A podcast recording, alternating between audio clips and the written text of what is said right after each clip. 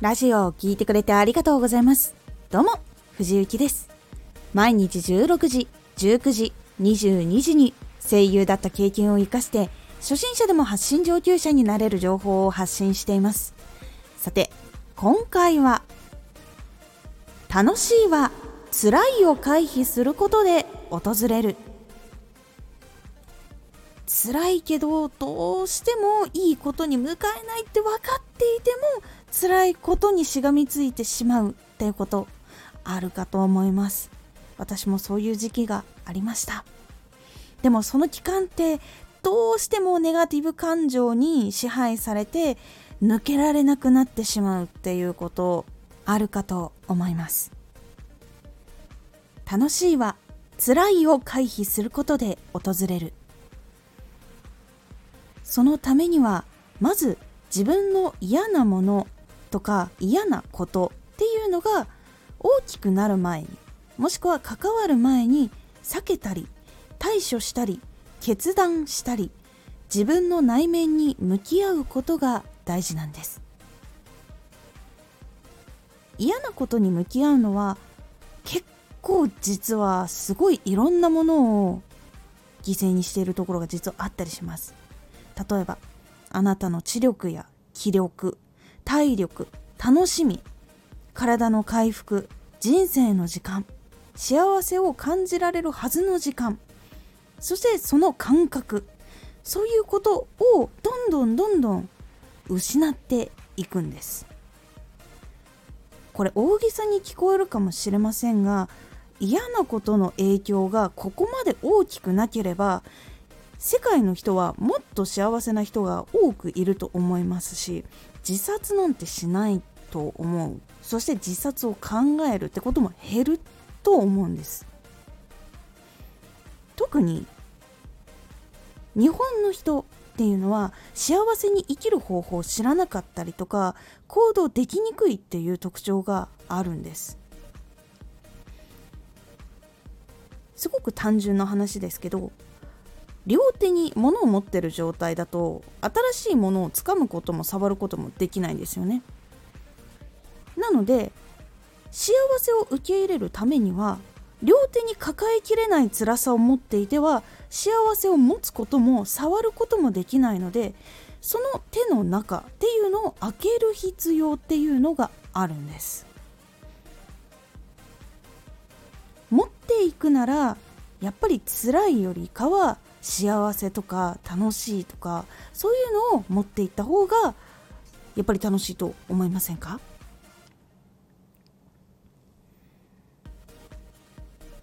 実はこの辛いことから離れよう自分で決断しようって伝えてもなかなかそこから離れられないっていう人は実はめちゃくちゃ多いんです。私もその時期ありました。でも本当に結構普通に多くいるんです。これは依存心とか恐怖心っていうのが自分の中にあってその影響がものすごく強いんです。どんな気持ちがそれに影響してるかっていうとここがなくなったら自分はもう仕事がないかもとかこの人に嫌われたら次はないかも。とかこの人から離れたらもうこの界隈にいられなくなるかも。自分の好きな業界にいられなくなるかも。というここ今いる場所今いる会社今いる人この人をなくしたら私は人生そこで終わるかもしれないという恐怖心とかがすごく強くあるんです。それはそこの場所しか知らない上にそこの場所の外を見ることも知ることもできないからっていうところが実はあったりします。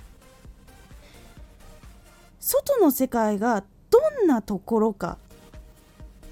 そこを知ろうっていう気力すらもなくなってしまってそして怖いとこかもしれない。そういうのに会うよりだったらここにいた方がいい。ってなってしまってここを選んでしまう。現状維持。で同じところにとどまってしまうっていう思考回路非常にこれ強くなるんです。ですがこの世界には同じような仕事でももっと環境がいいところもっと素敵な人もっと別の最高の界隈も探して見つけて育てることもできます。探し続けて見つけることもできます。今地球は広いんです。今はネットを通してもつながることもできます。手に持っているスマホ仕事で使っているパソコンそこにつながっているインターネットからつながることっていうのもできるんです。そして自分が欲しい環境とかそういう界隈のところに出会うことっていうのもそこからできるようになりました。だからこそ今辛いことこれを乗り越えなきゃいけないとか自分が弱いだけかもしれない。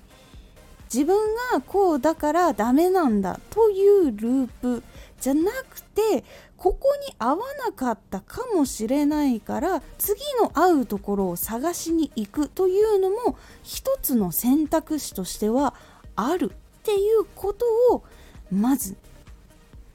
少しでもいいので片隅に置いてください。そうすることで新しい世界にたった糸一本かもしれないけれども希望の糸になってくれることがあります。例えばですが学校ではつらかった。でもその学校を卒業して専門学校はめっちゃ素敵な人に出会ったた。くさんいろんな環境が変わった。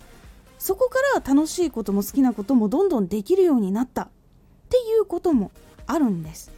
そこの場所から離れて新しいところに行っても同じことになる。とは限らないんです。だからこそちょっとでも外に目を向けて外を知ろうとしてみることで自分の中での選択肢を増やす。ってことをすると辛いことを決断する。じゃなく辛いことから回避する決断ができるようになったり自分の内面がどんどんポジティブになっていったり自分が嫌なことに出会いそうになった時も自分でうまく避けることができるようになったり対処できるようになっていきます。これができるようになると楽しい幸せの選択をすることができ自分の周りも楽しい幸せをいっぱい囲むことができるのでその環境から辛いことっていうのが減ってきます。なので是非とも少しでも知ってみてください。まだ外には可能性があるかもしれないということ。そうすることで辛いばかりの日々時間圧迫されているような感覚っていうのがなくなっていくと思うので是非参考にしてみてください。今回のおすすめラジオ。人前の発表での緊張を軽減するポイント。その4恥を重ねると気にならなくなる。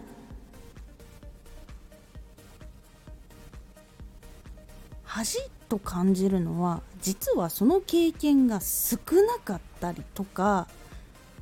そのことをするとすごくコンプレックス感じたりとかっていうことがあるかと思います。ですが恥を感じたからこそいいこともあったりするしたくさん繰り返すことでその恥が軽くなっていくとかいろいろあるというお話をしております。他にもコツとか方法とかもありますのでぜひ聞いてみてください。このラジオでは毎日16時19時22時に声優だった経験を生かして初心者でも発信上級者になれる情報を発信していますのでフォローしてお待ちください。毎週2回火曜日と土曜日に藤雪から本気で発信するあなたに送るマッチョなプレミアムラジオを公開しています。有益な内容をしっかり発信するあなただからこそ収益化してほしい